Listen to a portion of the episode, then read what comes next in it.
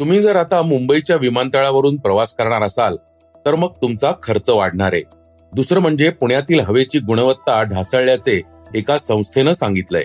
त्याचे काय गंभीर परिणाम असतील याविषयीही भीती व्यक्त केली दिल्लीतलं शेतकरी आंदोलन आणखी चिघळताना दिसतंय. या आंदोलनाचा दिल्लीकरांना फटका बसतोय. या सगळ्या बातम्या आपण सकाळच्या आजच्या पॉडकास्ट मधून ऐकणार आहोत.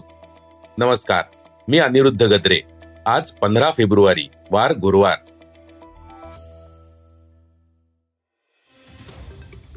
आजची पहिली बातमी आहे तुमच्या प्रवासाचा खर्च वाढण्यासंदर्भातली. येत्या काही दिवसांमध्ये तुम्ही मुंबई विमानतळावरून प्रवास करणार असाल तर तुमचा खर्च वाढणार आहे.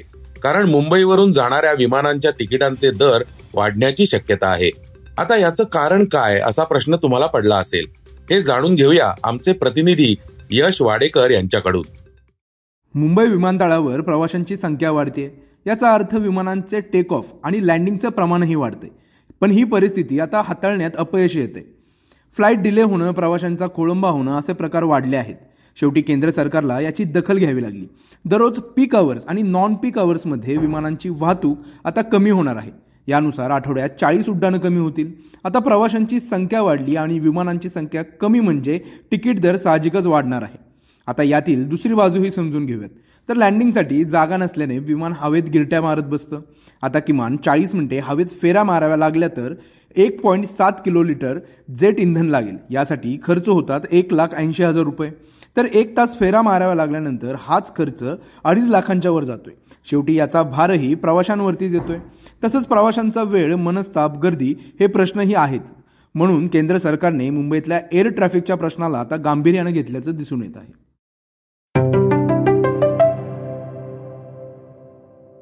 आजची दुसरी बातमी पुणेकरांसाठी महत्वाची आहे.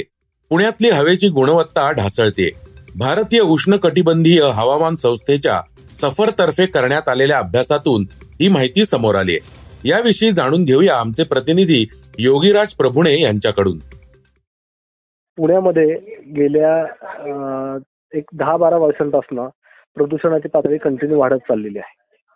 त्याला एक्सेप्शनल होते फक्त दोन वर्ष जी कोविडची होते लॉकडाऊनची होते. पण लॉकडाऊन झाल्यानंतर आता परत एकदा हवेची प्रदूषणाची पातळी वाढते तर ही हवेच्या प्रदूषणाची पातळी सफर तर्फे नोंदली जाते. तर दररोज हवेच्या गुणवत्ता ही वेगवेगळ्या निकषांवर अवलंबून असते. त्यामध्ये PM two point five PM ten याच्याबरोबर gases असतात काही. एनओ एक्स असतात. जेणेकरून मानवी आरोग्यावर त्याचा गंभीर दुष्परिणाम दीर्घकाळासाठी होऊ शकतो. बरोबर. तर पहिला जो सगळ्यात महत्त्वाचा मुद्दा आहे की कुठल्या भागामध्ये सगळ्यात जास्त प्रदूषण होतं.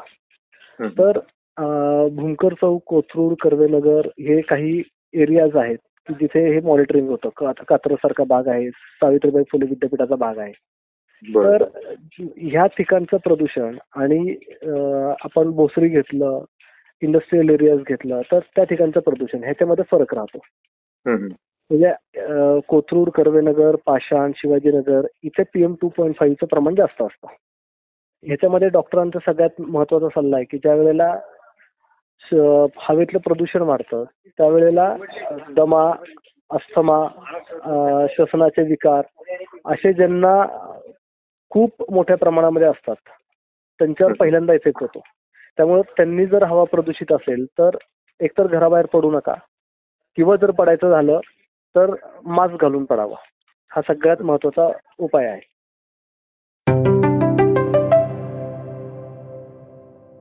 आजची तिसरी बातमी आहे दिल्लीतल्या शेतकरी आंदोलनाची.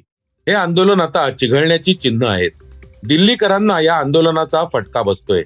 दिल्ली आणि एनसीआर भागात गेल्या दोन दिवसांपासून ट्रॅफिक जॅम होतोय. आज शेतकऱ्यांनी पंजाबमध्ये चार तासांसाठी रेल रोको करण्याचा इशारा दिलाय. त्यामुळे आता या आंदोलनाचा परिणाम रस्त्यापाठोपाठ रेल्वे सेवेवरही होणार आहे असं दिसतंय. दुसरीकडे शेतकरी नेते सरवनसिंह पंधेर यांनी आमचा कोणत्याही राजकीय पक्षाशी लागेबंदे नाहीत असं स्पष्ट केलंय. सरकार सोबत भांडण्यासाठी आम्ही या ठिकाणी आलो नाहीत. शेतमालाच्या पी ला कायद्याची गॅरंटी देण्याच्या मागणीवर आम्ही कायम आहोत असं त्यांनी म्हटलंय. आम्ही खलिस्तानी समर्थक असल्याच्या आरोपांमध्येही तथ्य नसल्याचं त्यांनी सुनावलंय. चौथी बातमी आहे गुजरातमधली. जातीभेदाच्या भिंती तोडणं हे स्मार्टफोनच्या काळातही किती कठीण असतं हे या घटनेतून स्पष्ट होतं. लग्नाच्या वरातीत घोड्यावर स्वार झाल्याने दलित वराला शिवीगाळ आणि मारहाण केल्याचा प्रकार समोर आलाय. फक्त आमच्या समाजातील लोकच घोड्यावर स्वार होऊ शकतात असं म्हणत काही ग्रामस्थांनी या वराला मारहाण केली. या घटनेने घाबरलेल्या वराने शेवटी दुचाकीवरून वधूचं घर घातलं या प्रकरणी चार जणांविरोधात गुन्हा दाखल करण्यात आलाय.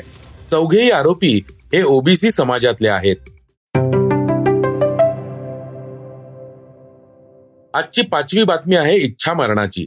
नेदरलँडच्या माजी पंतप्रधानांनी इच्छा मरणाचा मार्ग पत्करलाय. द्राईस व्हॅन अँग यांनी पत्नी युजिन यांच्यासह इच्छामरण पत्करलं. द्राईस हे एकोणीसशे सत्याहत्तर ते ब्याऐंशी या कालावधीत नेदरलँडचे पंतप्रधान होते. भारतात इच्छामरणाची परवानगी नसली तरी नेदरलँडमध्ये त्याला परवानगी आहे. गेल्या वर्षभरात नेदरलँडमध्ये बावीस जणांनी इच्छामरण पत्करत आयुष्य थांबवलंय. सहावी बातमी आहे ती अनमोल खारपची. भारतीय बॅडमिंटन जगतात सायना सिंधू नंतर आता अनमोल खारपच्या नावाची चर्चा आहे. अवघ्या सतरा वर्षाच्या या मुलीने पदार्पणाच्या सामन्यातच असा काही कारनामा केलाय की अख्खं बॅडमिंटन जगत तिच्यावर फिदा झालंय. महिला बॅडमिंटनचा टीम इव्हेंट जिंकण्यासाठी एकेरीचा शेवटचा सामना भारताला जिंकणं गरजेचं होतं. ही मोठी जबाबदारी अनमोलवर होती. हा निर्णायक सामना अनमोलसाठी पदार्पणाचा सामना होता.